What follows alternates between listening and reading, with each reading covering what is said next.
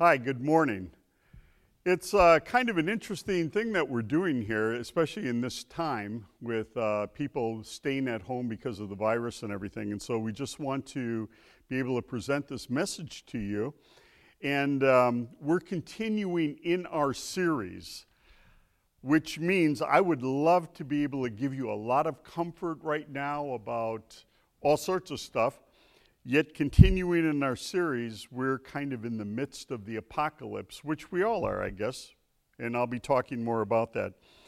So, anyway, this is one of our first trials. We will um, we'll see what we can refine here, but we're thankful that you're able to view this with us today. One of the ongoing motifs and stories and books and films has to do with somebody who has been a has been hero or they've lost their whatever it was that made them good or talented at one time, and then they try to get that back. Um, you see that in all sorts of movies. I remember watching The Magnificent Seven when I was a kid, and there was one guy in there who was a gunslinger, but he was a washed up has been. And it was kind of, is he going to get back on his feet? And he did get on his feet, and two minutes later got shot, but that was the Magnificent Seven. And then there's the famous movie Black Knight. And in Black Knight, if any of you know the movie, there's the character Knolte, Sir Knolte, who has, because England has fallen down the tubes and everything, he's just lost his way. Gets it back. And then, Star Wars, to a certain degree, you've got Obi Wan, who's kind of a washed up guy. And then in this last one, you had Luke, who was washed up, and they come back, right? We love those kinds of stories. They kind of keep you on the edge of your seat, and you, there's something about us. I mean, there's some kind of hope that's built into this that these people will actually get it back. And that's part of life we like to see things get back on track that have gone bad. Um, kids see mom and dad having a hard time, and I know this from growing up, and they're wishing that mom and dad would be able to get their act together, and that doesn't happen. Sometimes it does, but often it doesn't. Or we'll see somebody who looks like they have all this built in potential in their life and they could really do something amazing, and we watch them for years and years and years and realize that it's not going to happen. And that also happens with believers, it also happens with churches. And so here we are in the series in uh, Revelation talking about the church at Laodicea. Now, if we talk about the church of Laodicea, we talk about any of the churches of Revelation, most people don't know what most of them are, right? But the one thing they do know is Laodicea. Laodicea is that famous church. That, by the way, gets no commendation from the Lord. All the other churches get at least a good look from Him, but not Laodicea. Now, I believe the letters are here for a purpose. The letters are here in the book of Revelation, and all the letters are written actually to all the churches. So at the end of each church's letter, it says, He who has ears to hear, let, let him hear what the Lord has to say to the churches. So all of these letters are for all of the churches, and I think it's very important that these letters are where they are before the actual beginning of the tribulation in the book of Revelation because it's the Lord's way of saying, Wake up. Wake up and get about what you are supposed to be doing. The book of Revelation is what we call the apocalypse. Now, I know a lot of us are thinking we're living through the apocalypse right now because of what is happening, but that is nothing compared to what actually takes place in this book. We've been going through maybe a month of this, two months of it. Uh, maybe this was actually known back in December and it never quite came out, so maybe we've got four months of what is happening right now, and this is what it looks like. What happens in Revelation happens so much quicker. In Daniel chapter 9, it says 70 weeks are decreed for your people and for your holy city to finish the transgression, to put an end to sin, and to atone for iniquity, to bring in everlasting righteousness, to seal both vision and prophet, and to anoint a most holy place. The book of Revelation is that 70th week. The church is before the 70th week begins. But when those weeks begin, they take off in rapid fire because you've only got 70 weeks or, or, seven years to pull off the entire tribulation. And just think about this. If you understand chapter 6 of Revelation, I, I'm, I'm just giving that to give you some perspective here. Chapter 6 of Revelation, you have all seven seals broken. And then comes, it says in chapter 7, after this, I saw four angels standing and holding back the wind. And this is where you get the 144,000. So before the 144,000 can appear, who will evangelize the world, all six of those seals have to be broken, and they will happen in rapid fashion.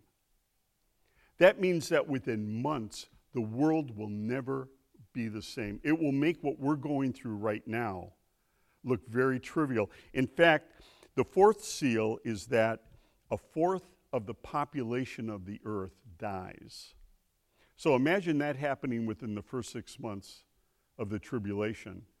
That's going to be really terrible. So here is what I'm getting at. This is our ministry right now.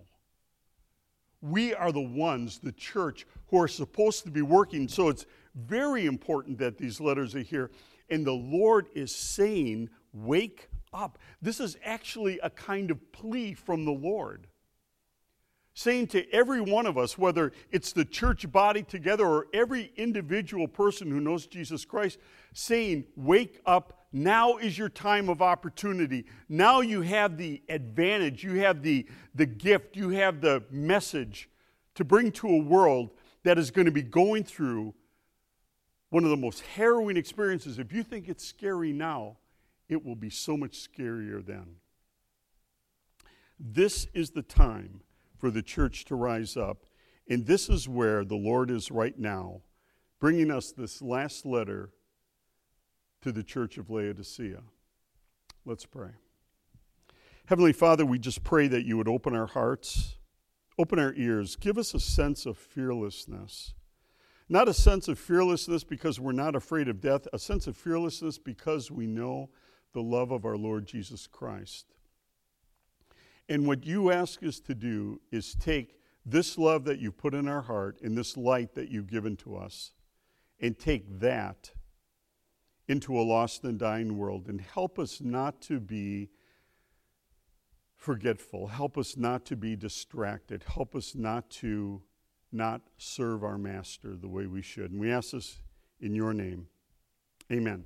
So if you have a Bible, we're in Revelation chapter 4, uh, chapter 3, right at the end, verses 14 through 21, and we'll see what we find here. Chapter 14 says, To the angel of the church in Laodicea. Now, the angel is messenger. Obviously, a real live angel would not need a letter. They kind of have direct connect to the Lord. But he's talking about the leaders, the leader, the leaders of those churches, and he's telling them to listen. Write this, because you wouldn't want to write this to any real angel unless they're a bad kind. But he says, To the angel of the church of Laodicea, to the elders, if you will, of the church of Laodicea, write the words of the Amen, the faithful and true witness the beginning of God's creation. Now, all of these letters have a unique beginning, and I really like this beginning here. It says, The words of the Amen. Now, that sounds like the end of a prayer, right? The Amen. Uh, we, we're familiar with Jesus talking, uh, especially in the Gospel of John, where he says, Truly, truly, or he says, Verily, verily, in some versions. And the word means truth. So when he says verily, that's actually coming from the word veritas for truth. The idea is, is that Jesus is the one who gives truth. He's that final word of affirmation to everything that God has promised, all of the prophecies of the Bible. So imagine that. You walk through the Bible and you think of all the amazing promises that God has given that have come to fruit in Jesus, the things that are still in the future for us, the millennial kingdom in the new heaven and new earth. Jesus is the Amen to that. He is the founding and grounding truth that all of that is going to take place. Isn't that amazing? I think it's amazing, right? I mean, talk about giving you a shot of adrenaline before the apocalypse, before the appearing of Christ, for us to get our work done. Here it is Jesus guarantees everything. Amazing, right? Then it says, and I'm going to skip here because I like to skip things a little bit because I'm from Milwaukee. It says, the beginning of God's creation. Well, the beginning of God's creation. I know some people would struggle with this a little bit, but that word for beginning can also mean ruler. Where it says Jesus in Colossians is the first uh, of creation, the firstborn, don't think of him as having been born, having he has the right to inherit and own everything, right? He is the firstborn, the inheritor of creation. He is the ruler of creation. Well, you say, well, obviously he's the ruler of creation because he's God the Son.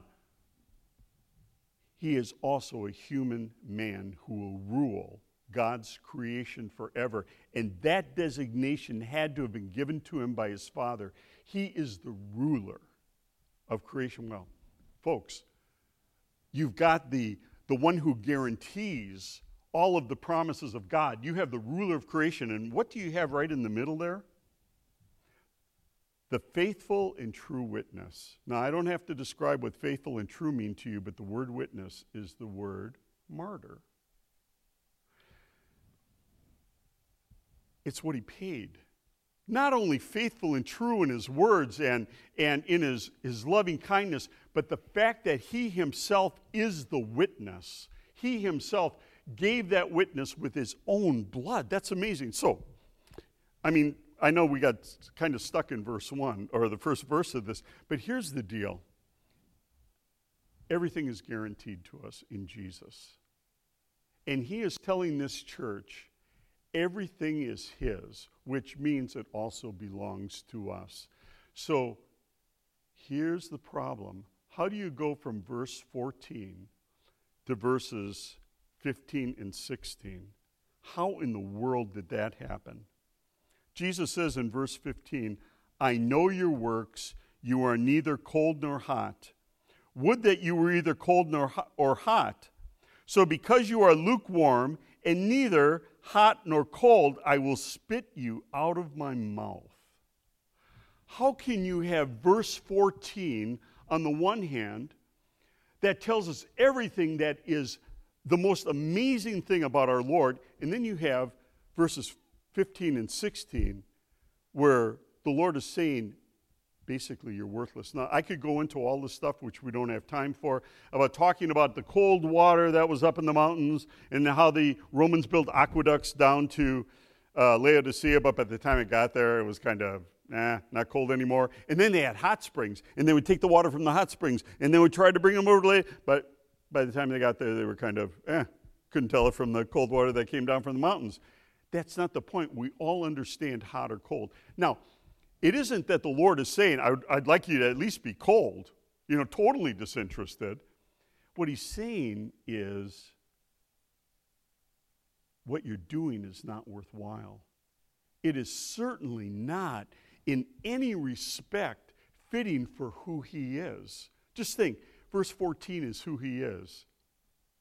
Verses 15 and 16 are potentially who we are.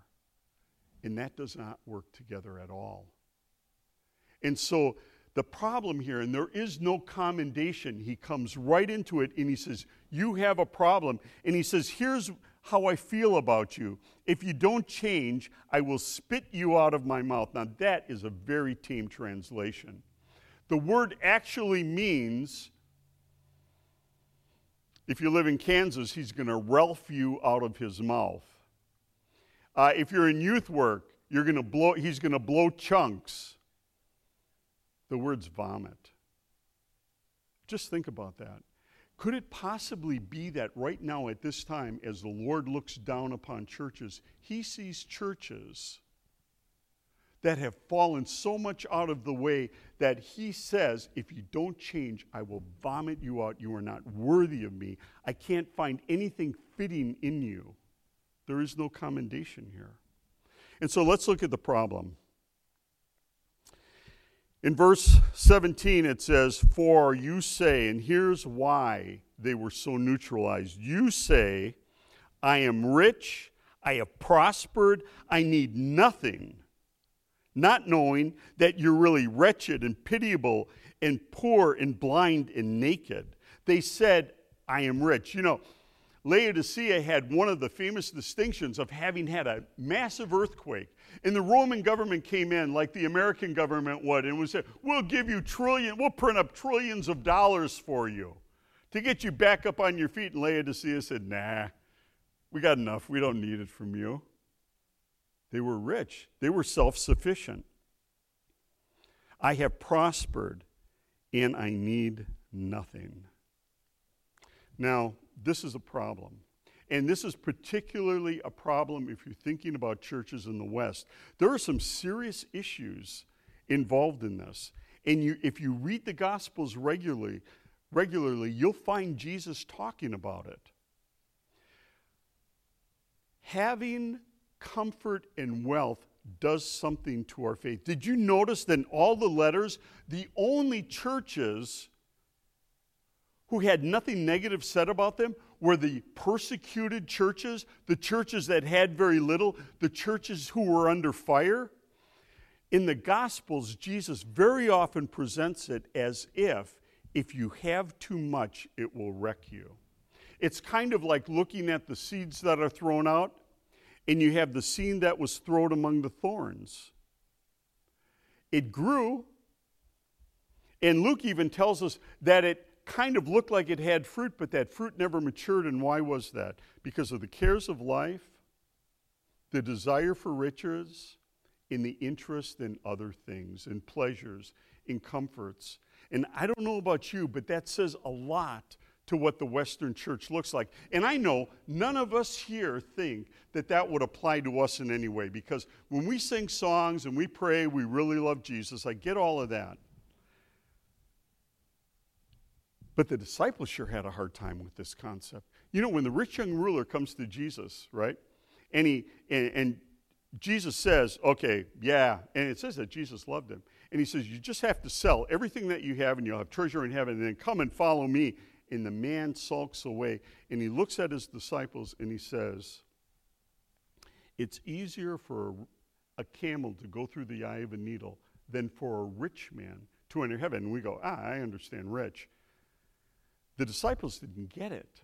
How is that the disciples didn't get it? I mean, I even get it, and I'm from Milwaukee. Here's the deal there's something in what Jesus was saying that we don't understand. because they, they were not offended, they were astounded that he said what he said. And Peter comes back with, What then, Lord, shall we have?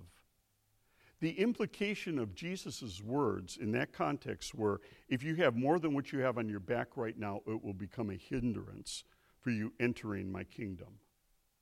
And it blew them away. There is something about stuff, there is something about comfort, there is something about being at peace that is corrosive to having an active, vibrant church or spiritual life. And we think, ah, this is okay. I was reading one thing where, where uh, Jesus was saying, no one can serve two masters. Either he'll, he'll hate the one and love the other, be devoted to the one and despise the other. You cannot serve God and mammon. And then it says the disciples, who are, by the way, lovers of money, heard all this and they scoffed at him. And I think that we had that scoffing too a little bit. We think that an easy life, uh, what does it say here? Um, a, a rich life. Uh, we're not, maybe we don't think we're rich, but compared to other people in the world, we are. Prosperous life. We don't really need anything. We think that that, we can still have that and have a vibrant, dynamic spiritual life. And I think what the Lord is saying here is you got to watch out. There's a one of the I guess one of the images you could put to this is John 15 in the the branch that bore no fruit. Another thing that you could put with this is uh, a song by Keith Green called Asleep in the Light. Can you imagine that? Being asleep in the light? And that's the brilliance of that song. Because he says the church can't help the lost because they're sitting in the light, they're asleep in the light, and they're fruitless and useless for what the Lord wants to do. So, anyway, where we are right now, verse 17, the Lord is describing what this problem is that they have. And so here is the Lord's remedy. Here is the Lord's remedy. But before I get into that, I just want to say in the Western world, it is very easy for us to become blind to things. And I think there is a portion in this letter that, that everyone has been stung by a little bit in saying, is it possible that we are that church? Is it possible that we have characteristics of that church? And before I get into verse 18, I just want to say this as a litmus test. Are we winning people to Christ? Are we being ambassadors for Christ? Are we fulfilling the Great Commission? Are we winning people and are we making disciples who make disciples? And I would say any church that cannot say wholeheartedly that they are might be in danger. So let's go into verse 18. So Jesus is giving counsel now to the churches. And this is what he says I counsel you to buy from me gold refined by fire, that you may be rich, and white garments to clothe you, and to keep you and to keep the shame of your nakedness from being seen, and salve to anoint your eyes that you may see. So he says three things. Kind of an easy three thing list to remember gold that's been refined by fire, uh, white robes, and salve for your eyes. Now, that seems pretty easy, right? Here's the deal. When we think of gold refined by fire, what do we think of? We think of the refining process, don't we? How does a person become refined? Oh, oh, it isn't just having gold, it's having true riches. How do those true riches come? Because he says that to one of these churches, I think it's Philadelphia you have the true riches, and those came through persecution. I think what God is saying here is that we need to step out and be counted. How many of our churches anymore teach people how to do evangelism? Anybody here hate evangelism like I do?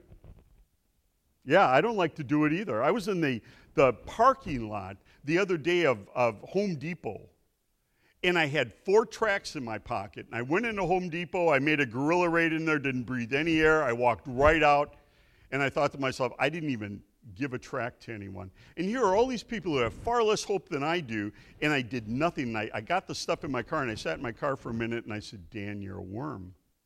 You are just a legitimate worm. So I went out and held my breath, and I gave out like six tracks to people. None of us like to do it. We don't even teach people to do it anymore. How would they even know it's normal if they looked at us, right? How would they even know that this is what we're supposed to be about is giving testimony for Jesus Christ? Because we think we're okay if we don't do that. And what he's saying here is get gold that is refined. Allow yourself to be refined. Step out. Do something. He even has to tell Timothy not to be ashamed of testifying to our Lord or of me, his prisoner. It happens to us. But in spite of that, we have to do it. And you know what we have to do? We just have to do it. You know, when we had all that activity going in the gym there, uh, it was kind of interesting to me that on the periphery of the kids going wild in there, there were old guys standing there. And I could tell some of these old guys were just looking, going, I remember what it was like to throw a football. Yeah, yeah, about 40, 45 years ago, I threw a football one time. so I go up to Scott and I said, Scott, why don't you just take that ball and throw it? And, and that was Roy. Well, actually, you know, Roy's maybe a bad one for this example. But the point is, is see, we get out of shape by just not doing stuff. Some of you sitting here were far more active 30 years ago than you are now. But here's the deal younger men, younger women are looking at you and they're saying, Is he doing it? Or is she doing it? And if you're not doing it, they think it's normal not to do it. And you've just gotten out of shape. I try to do 100 push ups a year. No.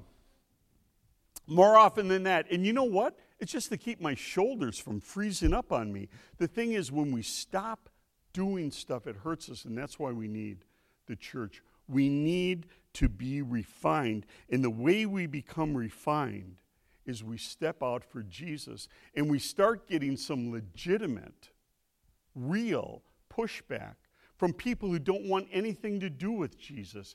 And that's the process that begins us going to the Lord on our knees and having to put ourselves out there. And Paul has this great thing for Timothy. He says, Everyone who desires to live a godly life in Christ Jesus will be persecuted. Anybody here being persecuted? You're not trying. We need to get out and let that promise be a part of our lives. In the book of Hebrews, very interesting. This is a group that used to be active and alive, and they would go visit people in prison and allow their goods to be taken. But after all these years, the writer is saying, Remember what it was like at the beginning with that first love of Jesus Christ? And he says, You've lost that. And now you're worried about losing it, and you're going to become quiet. Don't become quiet. So, the first thing Jesus is saying is get gold that is refined. Allow your lives to be refined. Step out and start doing something about it. The second thing he says is to get white robes. Well, that would be a hit in Paris for sure. Although Paris is on shutdown right now, nobody'd be looking out the windows. They don't care that you're wearing a white robe. White robes don't really make it at the mall either, but the white robes mean something. Now, hold on. Obviously, they have something to do with holiness, right? But you know, in Revelation, you find the white robe thing going on quite a bit. And they are attached to one crowd in particular. So flip over to chapter 6, verse 11.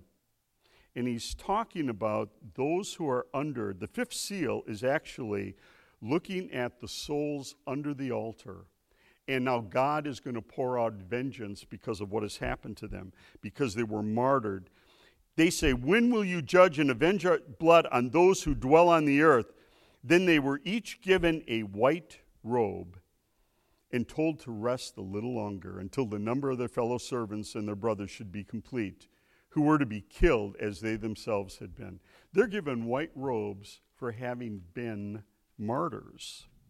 And then in chapter 7, he sees 144,000 standing before the throne of God and before the Lamb, clothed in white robes. That's in verse 9. And then if you go down a little bit further to verse 14, it says, who are these? These are the ones coming out of the great tribulation. They have washed their robes and made them white in the blood of the Lamb. And of course, the verse that I always like to turn to is the one where Satan is being defeated. In verse uh, chapter 12, verse 11, it says, And they have conquered him by the blood of the Lamb and by the word of their testimony, for they loved not their lives even unto death. I'm going to jump out on this one and I'm just going to say that I think what Jesus is saying is you need to be willing to put your life out there for me.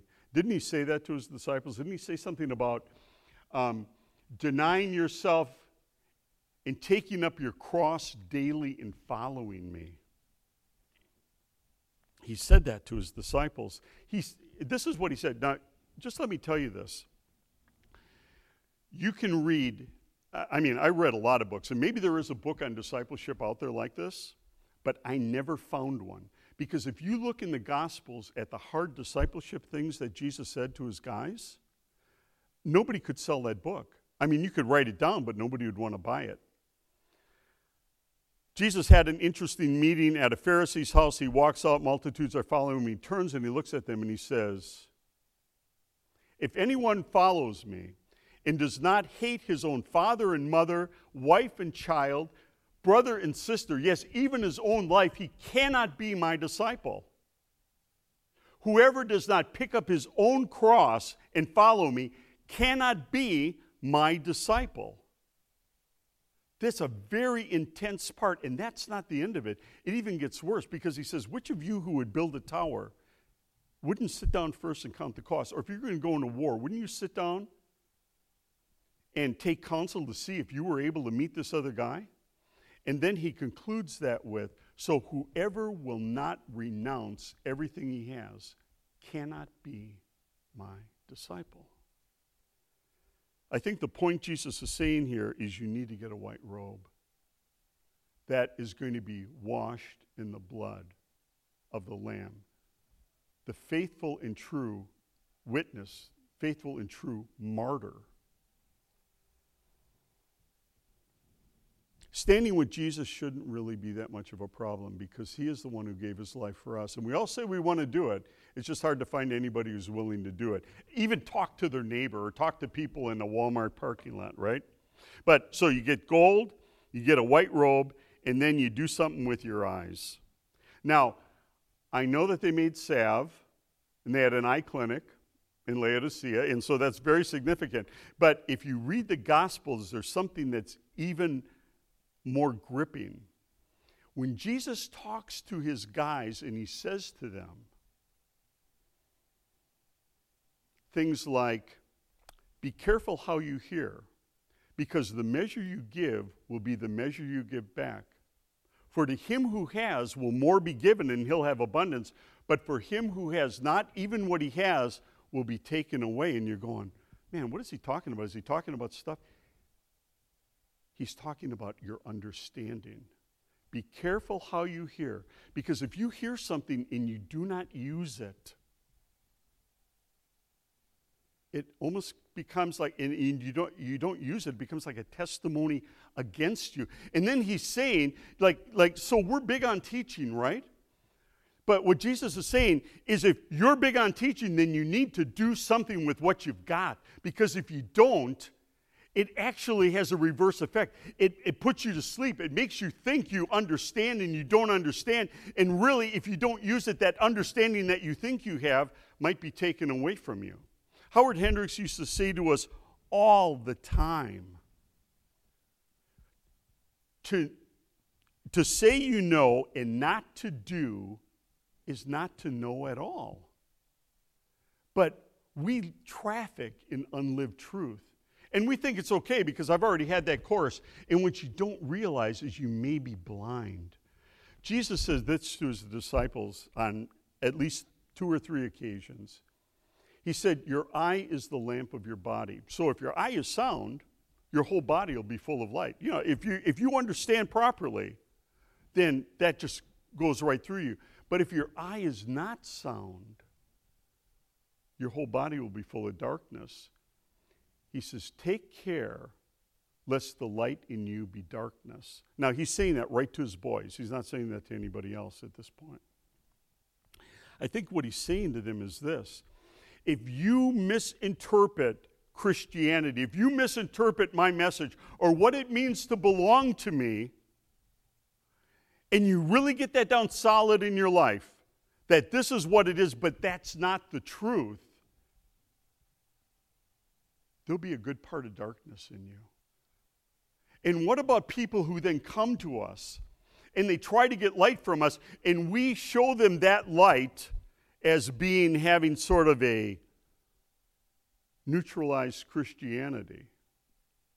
And that's when he says to his disciples, A disciple is not greater than his master. Are we making disciples that maybe are blind? What Jesus is saying here is go get your eyes fixed, get the log out of your eye, come to me and let me heal you and, and understand what following me is really about. And going on here, in verse 19, it says, Those whom I love I reprove and chasten, so be zealous and repent. So, this is kind of like what it says in Hebrews. I mean, what son does not receive discipline, right? And so Jesus is saying right here is this is actually a very hopeful verse. I'm giving you a chance. I'm giving you a chance because I love you.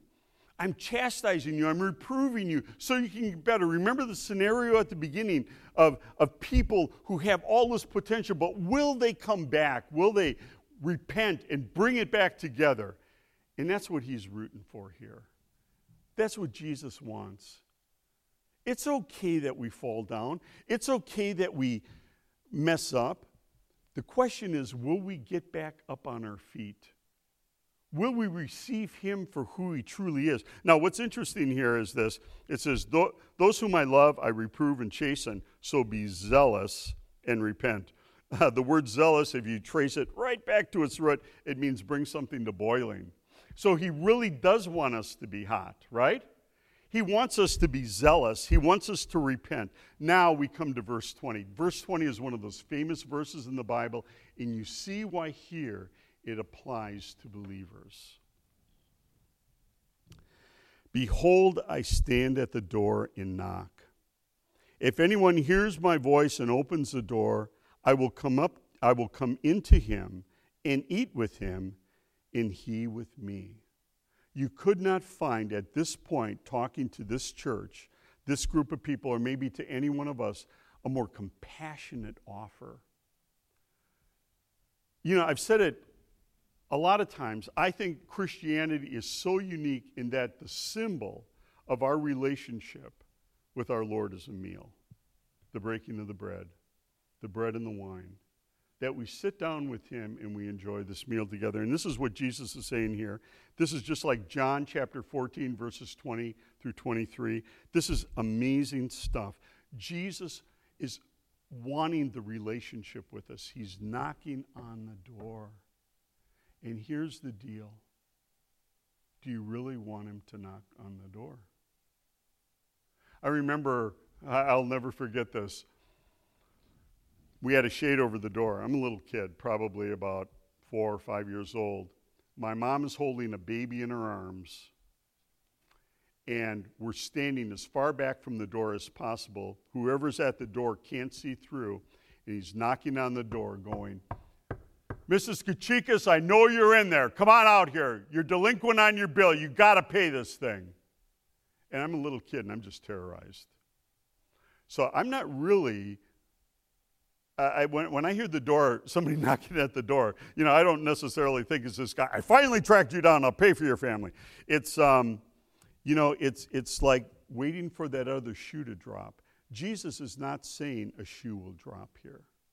He's saying this is a friendly offer. This is a loving offer. I want to come in and I want to help you. But the thing is, I have met Christians who I don't really think want Jesus to come in and help they kind of like what they're doing right now, and they don't want to even admit that they could possibly be in the wrong, going down the wrong avenue, or be doing the right thing, or having misinterpreted this, or redefined this in some way that Jesus wouldn't like. He's not knocking on the door to bring us punishment.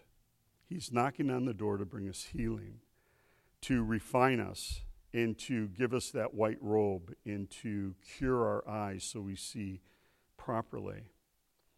Of course, there's some of you, when you get the knock on the door, you think it's Amazon, so you're happy. You know, you run to the door thinking it's more stuff. Anyway, um, I was looking at some verses not long ago that are really interesting in this direction. Um, Jesus is talking about the joy that we should have, the joy of just coming to Him and being so totally for Him. And He says to His disciples, He says, Sell everything, sell everything, and you'll have true treasure.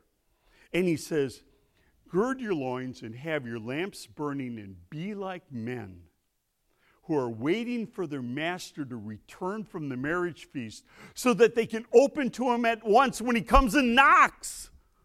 Can you imagine that? Standing by the door and you are in this anticipation. You love your master so much so that when he comes and knocks, it's not like, did you time that? Yeah, that was like five one hundredths of a second. You're slow. You need to be quicker. It's the anticipation, it's the joy. And Jesus says, this relates to this context, by the way. He says, Blessed are those servants who, when the master comes, will find awake. I tell you, he will gird himself and have them sit at table, and he will serve them. Wow. And if he comes in the third watch or in the second watch, blessed are those servants. And then Jesus turns the thing around and he says, But if the householder had known in which hour the thief was coming, he would not have allowed his house to be broken into. So you also must be ready, for you do not know. For the, uh, it says, For the Son of Man will come at an unexpected hour. Folks, we don't want to be those people. We don't want to be those people that are surprised by our Lord. And so, the compassionate offer, the compassionate offer is for every one of us. I take that as an offer for me that Jesus is willing to come in and he's still willing to, to refine and to, to replace and sand down and, and polish up things in me where I could serve him better. And I think he means that for all of us, but we have to be willing to receive that. We have to be willing to go to the door. And I think that it isn't just that we're blind sometimes, it's that we don't even hear the knock. And we definitely are not looking forward to it should it happen. And I think those people, those churches, are some of those 4,000 churches a year that go out of business. Verse 21 He who conquers, I will grant him to sit with me on my throne as I, con- I myself conquered and sat down with my Father on his throne. And you go, What? What? He who conquers, I will grant him to sit with me on my throne as I myself. What? It's, this is the church that doesn't even have a commendation. But if you're asking me in the shop of Jesus' gifts, rewards, they get the best reward. I mean, you know, we're not going to fight about it. You, you may think it, it comes to the Church of Philadelphia or somebody else, but, you know, I look at this and I think of Psalm 27. One thing I have desired of the Lord, and that will I seek after, that I may dwell in the house of the Lord all the days of my life, to behold the beauty of the Lord and to inquire in his temple. In Psalm 90, Moses taking these people, but it isn't just that he's taking these people for 40 years in the wilderness and they haven't had a dwelling place. But Moses is looking now back to the beginning of Israel, back to the beginning of mankind, where this whole mess came from. And he says, God, you have been our dwelling place from ages past. To think that we can dwell with our Lord Jesus Christ. If you think of Ephesians, Ephesians chapter 3, where it says that we are seated with Christ, with Christ in the heavenly places, because it's by grace that we have been saved. And then it says in verse 22, he, 22, he who has an ear to hear, let him hear what the Spirit says to the churches. These are to all the churches. We may not think it applies to us, I don't know, but he says, this is to all the churches. And I think it does apply to any church that I've ever been in. Maybe I'm the problem, I have no clue. But the lack of fruit, we need to seriously consider what that is and why that is. And we need to put ourselves out there. He doesn't expect us to be brilliant. In fact, he's knocking at the door and he says, I've got the cure. I mean, if you had the coronavirus and somebody knocked on the door, wouldn't you be happy if they had the cure? And Jesus says, I've got the cure. I want to come in. I'm not worried about being contaminated. In fact, my presence will make you holy, it'll get you well. But do we really want to do the hard work of repenting? Being zealous and repenting. That is always the bind, isn't it? Well, I'll tell you a little story about somebody who repented and how God used them. Uh, there was a great nation, and there was a prophet who was sent unto them. And you know the story of Jonah, right? Well, here's what you don't know about the story of Jonah Assyria was a rising power. And they had a couple of different opportunities to seize the reins and really have a dynasty. And both times, God, in his own way, cut their legs out from under them. Now, we know what happens in the book of Isaiah how Assyria comes to the door, the door of Jerusalem, and in one night, God takes out 185,000 people. That kind of defeated their aspiration to become a world power. They never had a world empire. But the time before that was, as they were growing, the Assyrian Empire was hit by the Black Plague. And it so devastated them that uh, they never thought they would recover at all. Now, isn't it interesting that that had just happened before God sent Jonah to Nineveh? And of course, Jonah really wanted to go, right? Because he had already read that Nineveh, that the Assyrians would take the northern kingdom into captivity. So he didn't want to see be any part of any of them being saved. They didn't deserve it in his mind, but God had a different opinion.